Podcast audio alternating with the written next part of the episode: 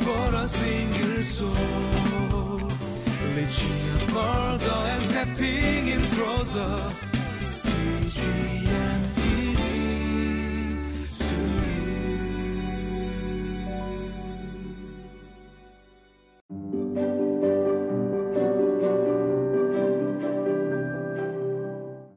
I wonder, uh, does God have a wall where He has pictures of heroes?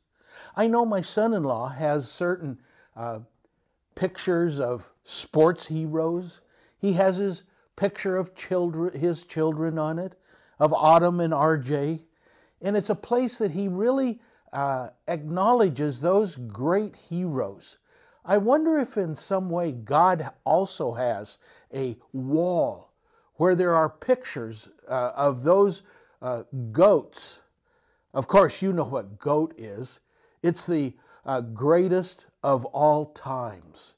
Now, I know the biggest picture that God would have on his wall of the greatest of all times would be Jesus Christ.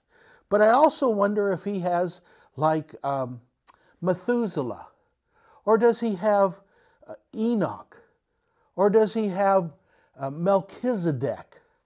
Or who is it that he has? Maybe the, the woman who gave the few pennies, the widow's mite, and she would be remembered of all times.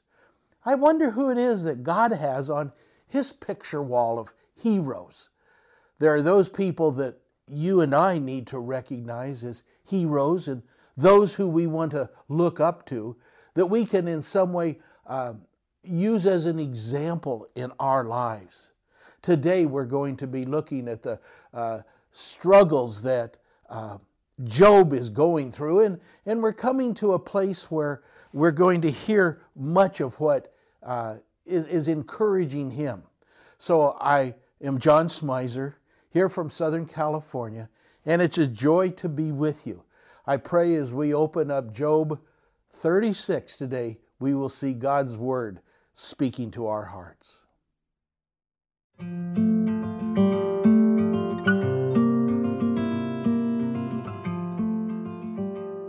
Job chapter 36, verses 1 through 15. Elihu continued, Bear with me a little longer, and I will show you that there is more to be said in God's behalf. I get my knowledge from afar. I will ascribe justice to my Maker. Be assured that my words are not false. One who has perfect knowledge is with you.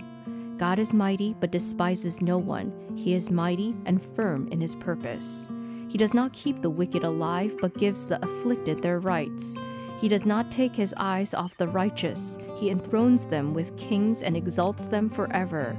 But if people are bound in chains, held fast by cords of affliction, he tells them what they have done, that they have sinned arrogantly. He makes them listen to correction and commands them to repent of their evil. If they obey and serve him, they will spend the rest of their days in prosperity and their years in contentment. But if they do not listen, they will perish by the sword and die without knowledge. The godless in heart harbor resentment. Even when he fetters them, they do not cry for help. They die in their youth among male prostitutes of the shrines. But those who suffer, he delivers in their suffering. He speaks to them in their affliction. As we look at this passage, uh, Elihu is a problem to me because I always struggle with someone who thinks that they're something great. You know, Elihu here kind of considers himself on that uh, championship or hero wall that God would have because he, he speaks about uh, he has some knowledge for Job. He's coming to him, and I get my knowledge from afar, he says here in verse 3. I ascribe justice to my Maker. Be assured that my words are not false. One who has perfect knowledge is with you. Now, I have a struggle. Is he declaring that he has perfect knowledge? I know that God does. And as he walks with us, and as we're with him, there is a sense in which we do have perfect knowledge. But I struggled a little bit as I began this devotion looking at Elihu. Is, is he declaring that he is the smart one? Is he the one that's all wise? Now, I also, as I continued on and as I read some of his statements, they were very good. They were very good. But I just struggle when someone speaks about, uh, I know everything about God, because no one really understands all about God. And so let's look at a few of the things that he said to Job today. He said, uh, God is mighty, but despises no one. He is mighty and firm in his purpose. Whenever we consider the things that God's will is about in our lives, in our families or churches, or even in our nation, God's will will be accomplished. He's not going to be turned aside. I love that passage. Of course, you know Romans 8 28, when all things work together for good to those that love God and are called according to His purpose. So when it speaks here that His purpose is going to be accomplished, I truly believe that. I recognize that whatever challenge I'm facing, like Job, oh, is he he's facing such a huge challenge. But God's purpose, God's will, will be accomplished in his life. It goes on down here. Um, in, Job is complaining about that God's not just. You know, somehow he, he's not getting the, the, the, the good things that he needs to get. Job is feeling that way. And it's, in verse 6, it says, He does not keep, and this is Elihu uh, speaking about God, he says, He does not keep the wicked alive, but gives the afflicted their rights. See, it's, you do have your rights, Job. You are. God is doing the right thing for you. And then in verse 7, he says, He, God, does not take his eyes off the righteous. He enthrones them with kings and exalts them forever. You know, I'm thinking of Job may feel like God has turned his back on him. In some way, he may not um, feel like God sees the struggles he goes through. I know that the opening chapters of Job talks about that as Satan entered into the throne room, into the presence of God, as all the angels gathered, God was watching Job. In fact, he said to Satan, Have you seen my servant Job? You know, God really did, did look upon Job in a way that he understood that Job was a righteous man, that he was a good man. And so uh, when Job feels like he doesn't understand my struggles, oh, yes, he does. Job, he, he sees those things. And you're proving, you, Job, are proving to Satan what a righteous man acts like.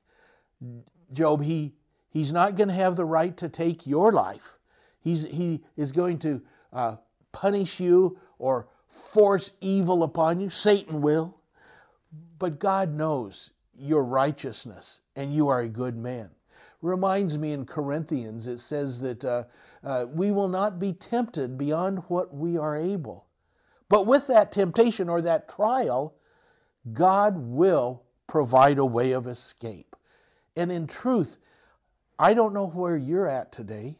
I don't know what challenges you are facing. I don't know what you've come off of last week, last month. I know we've had this world pandemic, which has truly been a challenge to many of my friends and to the church I attend. It's, it's a real struggle. But God's will will be accomplished. God has His eyes, He sees His children. And so never forget that, that God is overseeing all that we have. Goes on then in verse 10, it says, He makes them listen to correction and commands them to repent of their evil. Aha! Aha! Do you know that whatever we go through, there's a lesson to be learned? There's a challenge for our lives. In what way can we learn more about God? How can we grow closer to God? I want us to learn how God is working in our lives today.